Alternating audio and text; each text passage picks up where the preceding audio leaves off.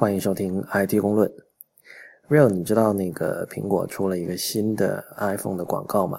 嗯哼，你有没有看？看了。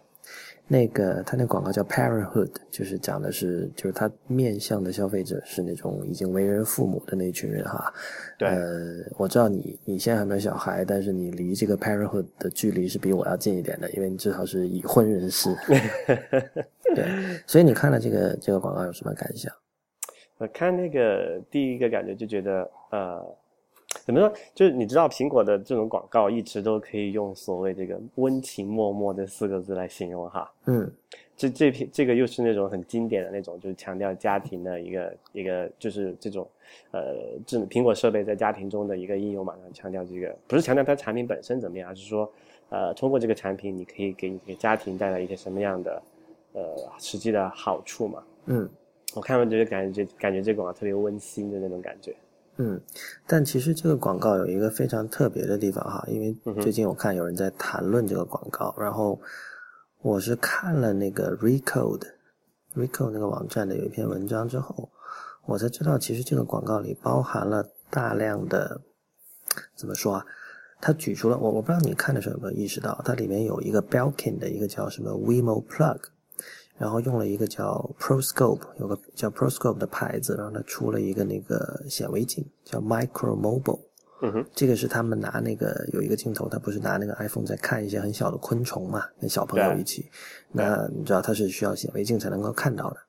然后包括他还有一个镜头是那帮人在那个车里开车，然后在那个路上找方向，最后把自己的狗找回来了。对，记得吧？然后这个其实是在那个狗给给那个狗装了一个项圈。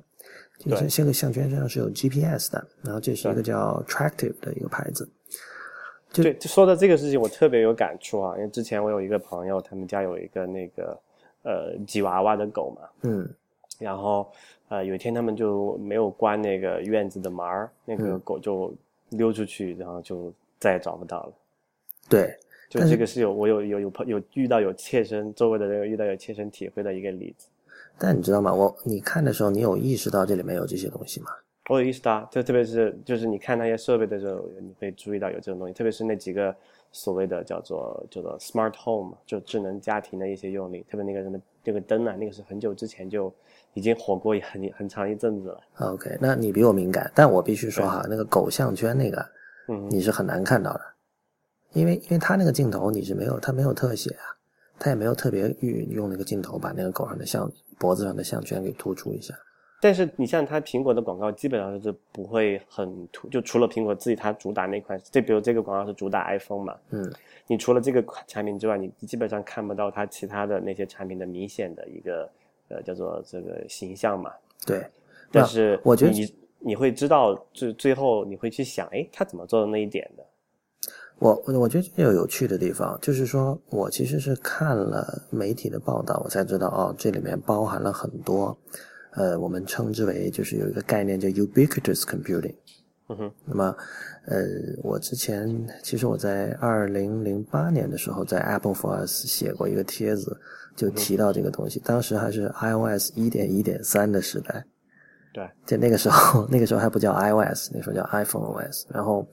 当时在一点一点三的时候呢，呃，那个 Google Map 那个 App 里面多了一个那个 tri triangulation 的一个功能，就是它可以通过你周围的那个 WiFi 基站，三角定位，对，来进行三角定位，来判断你的这个 iPhone 所在的位置。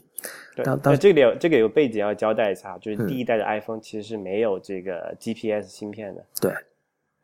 就是对，所以它没有 GPS 芯片的情况下，怎么来定位？就是通过那个 WiFi 基站。换言之，就是你那个时候，你得，如果你在一个农村，很可能就没有办法定位了，是吧？对对，是的。其实现在那个做室内定位的话，基本上很多还是依靠这个 WiFi 信号，就同样的那个三角定位的方法来做的。嗯，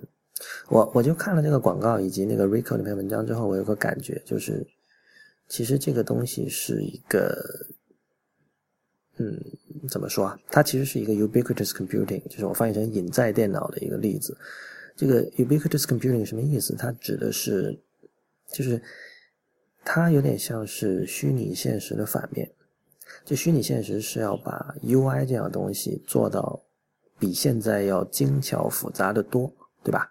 嗯哼，啊，就是说它在虚拟在虚拟现实的信奉者看来，我们现在用鼠标，包括现在用触屏，包括像等等等等诸如此类这些东西都太原始了。然后可能这个声控、语音控制是往前推进了一步，但最后你知道，像那个 Facebook 买的那个 Oculus 头盔，那那种产品，它的想象是你是一个全方位的一个 UI，就是你不只是通过这个手，同时你也通过语音，然后同时你的这个眼睛上也有那个你的输入也会跟现在完全不一样。对。但是那个 Ubiquitous Computing 隐在电脑它的一种想象是说，我们不要 UI。我们要把所有的这个 computing device 隐藏起来，所以我们现在老说的这个可穿戴设备，其实是隐在电脑的一种呃比较好理解的表现方式。比如说，如果我们把那个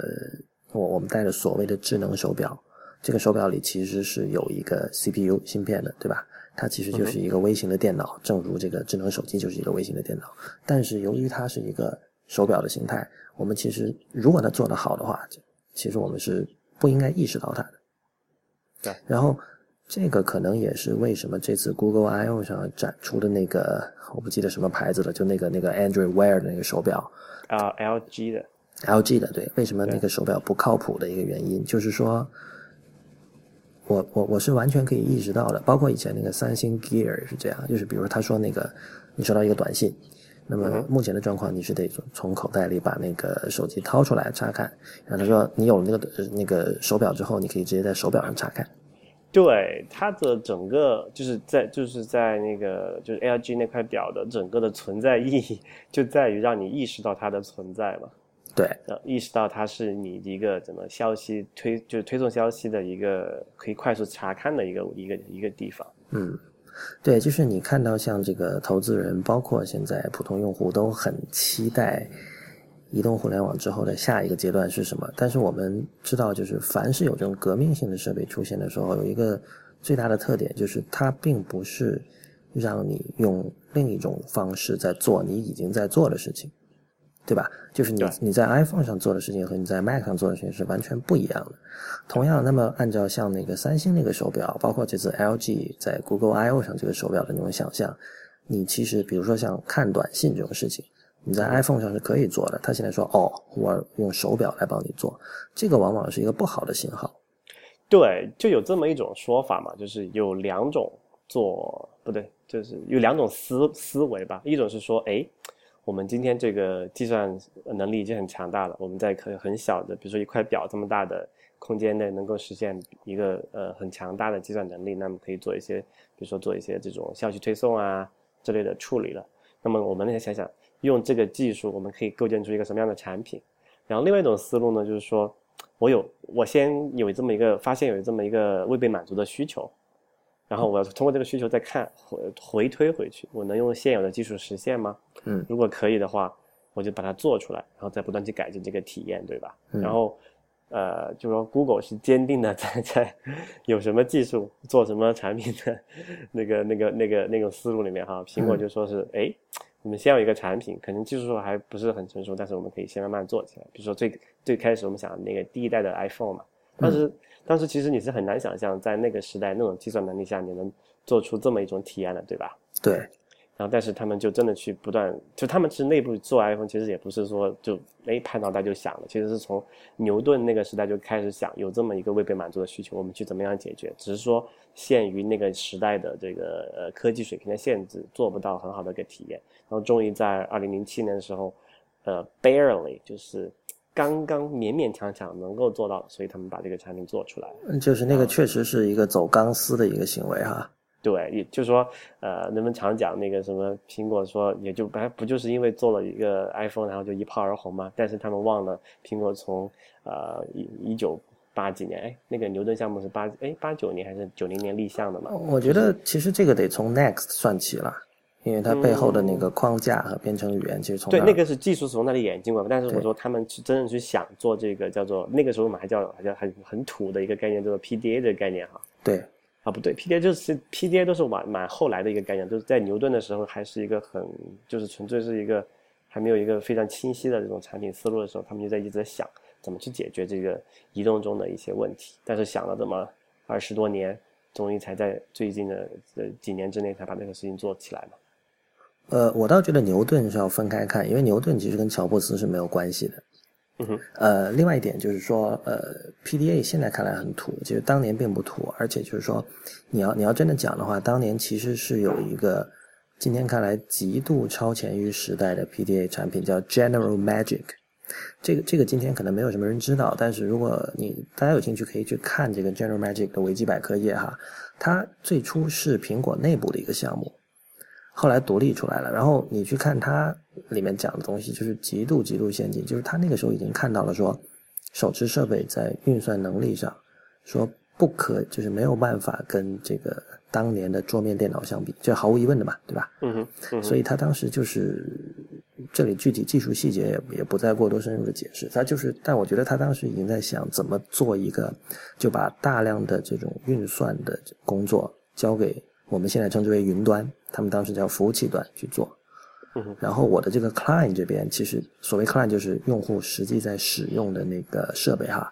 只是一个壳，就是所谓的 thin client。售客户端吗？对，售客户端就是你知道这个事情是 General Magic 是九零年一九九零年成立的公司，所以现在想来真的是很可怕的。然后呃，刚才提到的那个隐在电脑就是。隐藏的隐存在的在，因为因为因为它讲求的是要把那个 computing device 隐藏起来嘛，但是它同时又是无处不在的，因为它那个英文叫 ubiquitous，就是无处不在的意思，ubiquitous computing。ubiquitous computing 其实它的历史更加的早，就是它是一个叫 Mark Weiser 的人，在他最初又是在这个万能的 Zero Spark。这个这个研究机构开始搞这个东西，那么他大概从一九八零年代末就开始做了。就是我们如果去看他当时呃一九九三年发表的一篇文章，叫呃 The world is not a desktop，就是世界并不是一个桌面。这个这个桌面就是双关了，就是同时是指桌面电脑。就是在那个时候，一九九三年的时候，他已经在思考就是下一代的这种 UI，然后他就认为说我们现在的电脑。是根据一个桌面、文件夹这样的一套隐喻，这样的一套 metaphor，其实是不够好的。对啊，而且他就是拼命的在强调说工具应该隐形这样的一个这样一个概念。我们之前节目里也经常提啊，我们就说最好的工具是应该是那种你感觉不到它的存在的工具。嗯哼，对吧？然后像 Weiser 他在这篇文章里他就说哈，接下来引述一段，就是他说为什么这有很多人。会想说，这个理想的电脑应该是跟人类一样，但是呢，它比人类更更具有服从性，更听话。然后他觉得，就是这类的想法是非常错误的。他说：“为什么电脑会要像人？就是你觉得飞机会像鸟吗？对，打 打字机会像笔吗？然后那个字母表会像嘴巴吗？然后汽车会像马吗？”他就说，那个人类的这种交互。难道真的是那么的顺畅，那么的没有麻烦？难道真的是这样吗？其实完全不是。人类的交互是充满了各种误会、各种歧义、各种含糊不全的地方。那为什么我们要以人类的这种交互为模板去设计一套这种电脑的这种 interface，对吧？嗯。然后对，然后他又讲，他说那个跟电脑沟通、跟电脑交互，给他下指令。跟电脑产生一种关系，呃，这会使得电脑居于人机交互的一个核心。那么他认为这是不对的，就他认为就是就像他刚才说的那些比喻一样，比如说我用笔的时候，我并没有意识到我在用笔，嗯哼，对吧？就是就是你比如说他他他就反复强调说，我们我们进行社交的时候，我们是人跟人在进行社交，那么这个时候技术的介入其实是越隐形越好。这我觉得这个这个说法其实现在有很多实例哈，比如说你以前去跟客户开会，然后你拿那个，如果你现在拿那个纸笔，一边听他讲话，然后你一边在记笔记，没有人会怪你，没有人会说，哎呦，你为什么不专心听？因因为他知道你在记笔。但是如果你现在拿出一个手机，然后你用手机的那个记笔记的软件在那打字，对方一定会觉得很怪的，因为他不确定你是在看别的，对吧？对我，我觉得大部分人应该不至于说真的能够无耻到说开会的时候就去玩游戏，或者说刷知乎，或者说随便什么哈。但是这种真的不在少数啊。真的不在少数。不，我觉得如果是一对一，如果你是乙方，对方是甲方，你肯定不敢这样嘛，对吧？嗯。那么我觉得一般的甲方也会假定说乙方不至于会这样，但是就算你有，就算你相完全完全信任这个乙方的操守，你在情感上仍然会觉得奇怪的。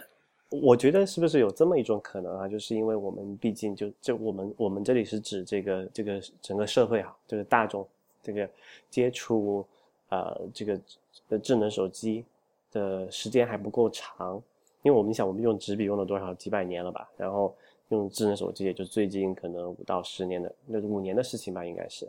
然后我们相应的一些叫做呃就是 social norm 嘛，就是一些社会的行为规范啊，我们人的一些基本的预期啊。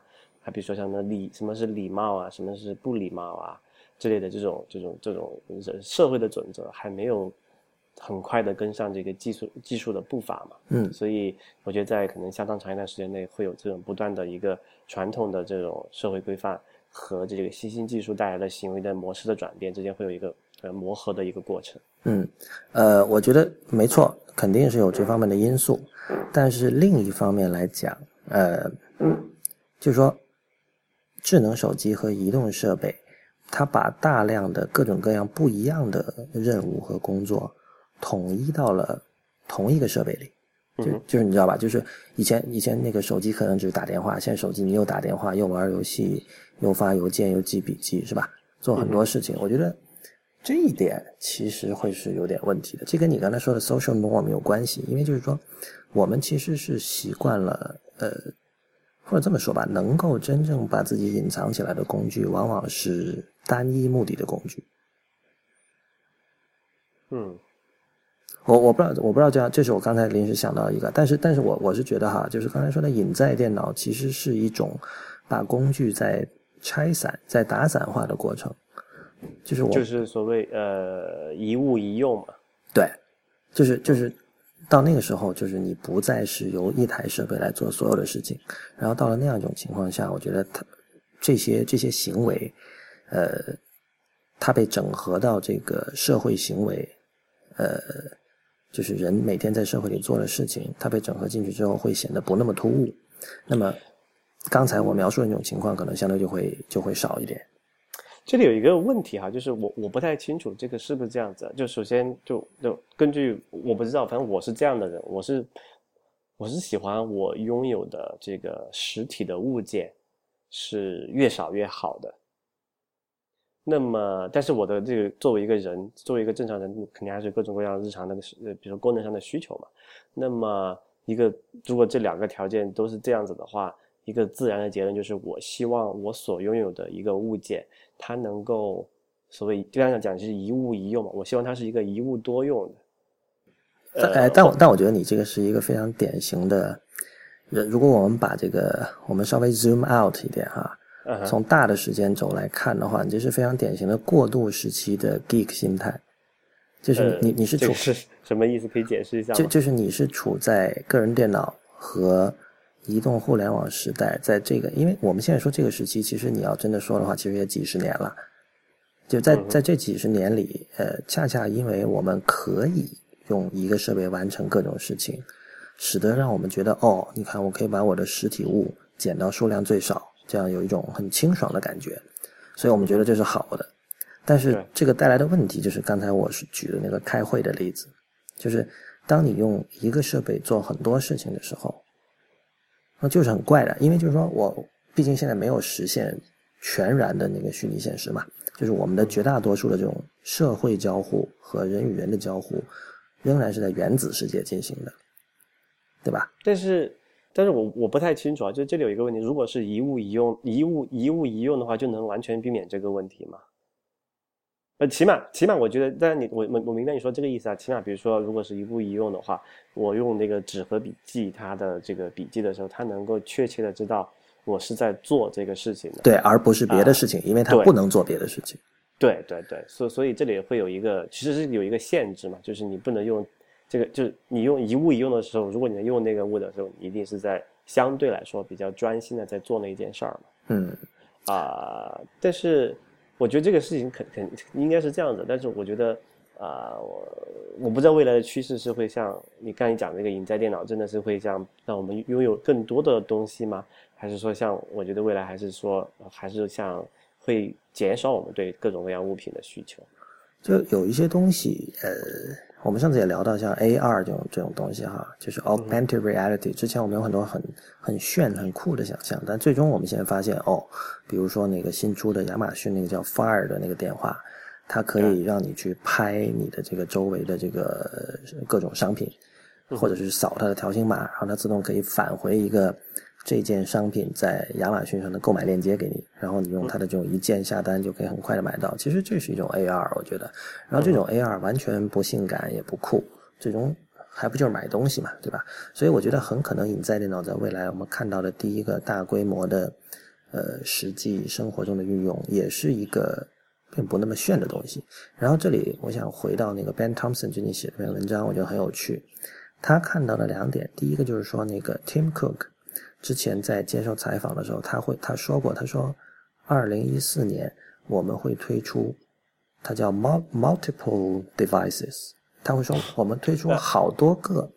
就多个可穿戴设备。因为你知道，现在我们提到说那个说今年苹果会出可穿戴设备，大部分人不假思索的就说是一个手表，就是所谓的我们称之为 iWatch。但是有很多人认为这其实是不对的，我也倾向于我觉得。就算是手表厂，肯定不可能是三星那样的。但是更有可能，如果你愿意去从字里行间解读 Cook 那句话的话，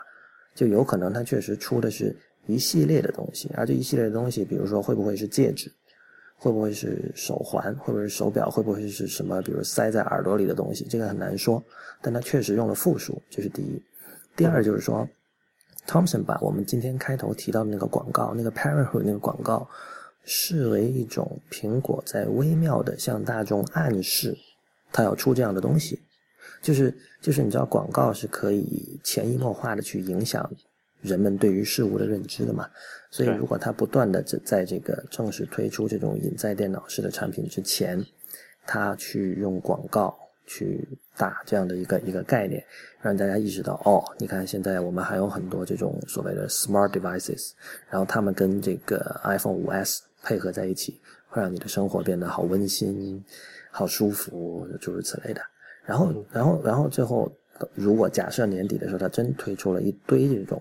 呃，隐在电脑或者可穿戴设备，大家就会想到，哦，是哦，那天我们看那个广告可以怎么样，可以怎么样，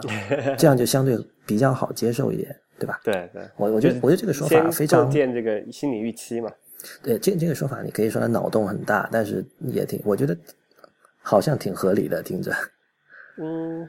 不知道哈，我觉得这样也蛮合理。不过我还是愿意更加浅显的去解读苹果的东西啊。我我觉得苹果的广告基本上不会去做这什么什么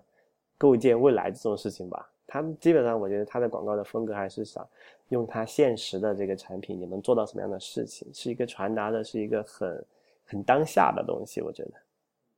呃，我觉得我就有我有点 怀疑是 Thompson 有点过度解读的意思啊，但是，但我能我能理解他说这个的意思，就是因为苹果这个，就我们讲他这做这个这可穿戴设备的动机，很明显是会和这个 Google 不一样的嘛。嗯。啊，然后之前我们看到那些产品，还有或者不或者你这么想，我们现在想它 iWatch 是一个表的时候，其实我们或多或少的都犯了这个 Google 那个毛病。嗯。就是刚才讲的，我们知道可以做出以以现在的技术可以做出一个表那么大小的智能设备，然后它可以做一些什么样的事情？但是现在没有任何一个人给我能给我明确的回答，iWatch 解决了什么之前我们不能解决的问题，或者说是呃发现了我们之前没有发现的什么需求？嗯，我觉得这一点是是非常重要的。如果没有人给我。在在这之前能给我一个明确的回答，我觉得对对对 iWatch 还是有很多想象的空间的。嗯嗯，哦，你知道就是以前那个乔布斯经常很夸张的说这个什么东西 works like magic，对吧？说我们的东西像像魔法一样，像魔术一样。然后同样，你知道我们有那个著名的科幻小说大师叫 Arthur Clarke，他有一句名言说：“这个任何足够先进的技术都跟魔术没有区别，对吧？”对，然后我我今天看那个最近有一个动画嘛，叫《极黑的布伦希尔特》，然后它里面有一个场景，当时我看到我挺有感触的，就是这里有点小剧透哈，就是 那不过 real 我估计你不会看这种东西，所以跟你剧透也没什么关系。对，它它里边的那个有一个角色，他们有一种角色叫叫就是那种魔法少女，然后她她的那个就跟 Matrix 里的人一样，她的那个脖子的后面是有一个插槽的。嗯那么这些少女平时看起来就是一个很普通的高中生，然后，呃，男主角是她的同班同学，然后他一开始就发现哦，这个女孩怎么有这么多神奇的力量，然后后来那个有一次有一个机会，这个女主角就把她那个脖子后面的插槽录给这个男主角看了，嗯，就，但他录之前，他先跟他说，就说哦，我们有这些力量是因为我们是魔法师，但是他录出这个插槽之后，那个男主角马上就说啊，他说这不是魔法。所以所以那个插槽的功能是什么？不，插槽功能是什么不重要，它那它那个那个设定里面有很多很扯的东西，说摁哪个按钮它会死什么的。但是重要的是，我我当时觉得很有趣的是，当男主角看到了一个技术性的东西出现了之后，他马上说这不是魔法。你知道吗？就是在之前，他一直觉得哦，这就是一个普通的活人，然后居然扳扳手腕，我根本扳不过他。一个小女生嘛，看起来也没有什么肌肉，然后她可以什么什么有两只手顶起巨大的石头，就诸如此类的，觉得哦。然后你跟我说你是魔法师，我相信，因为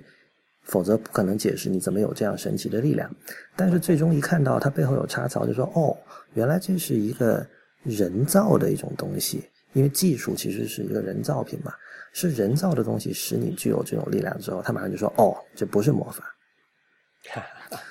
解密了，对吧？等于是对。”但是你知道吗？就是说，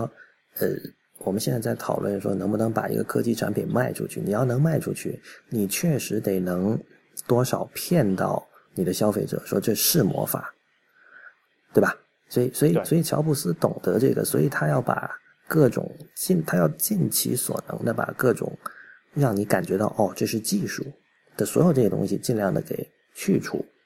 那我觉得，如果说下一步真的是 ubiquitous computing，真的是隐在电脑的话，那那恰恰是往这个方向又走了一步。就是隐在电脑的它整体的一个最重要的一个特点，就是说要把 computing device 做的不像 computing device。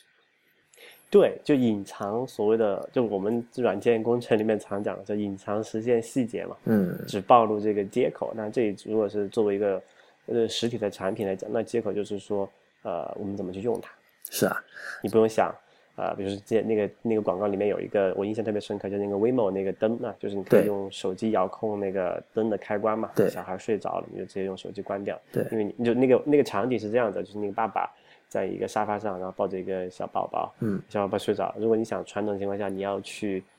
关灯的话，哈，你势必要挪动嘛，然后就把小宝宝惊醒嘛，嗯。那用的这个他们这个 WeMo 这东西，就是你要把它这个手套入手机，然后摁一个钮就可以遥控把那灯关掉。那所以 WeMo 是个硬件是吧？是要装在对 WeMo 它是一个一个插叫什么？这个叫智能插座吧，智能插头。哦。就大概是个这个意思，就能够用手机控制它的通断了，大概是这个意思。对，比如说你像关灯这个例子哈，我当时马上想到，你要做到 ubiquitous，做到隐在的话，一个最重要的特点就是你不能说你必须在不看屏幕的情况下可以可以关灯。嗯哼，就如果说你要哦，我先那个打点亮屏幕，然后刷刷刷刷刷找到一个 app，然后进去之后去点一个 turn off，这这显然是很麻烦的。对吧？呃，对，从那个角度来讲，其实现在的那个就是那个所谓 ubiquitous 的体验还不够好。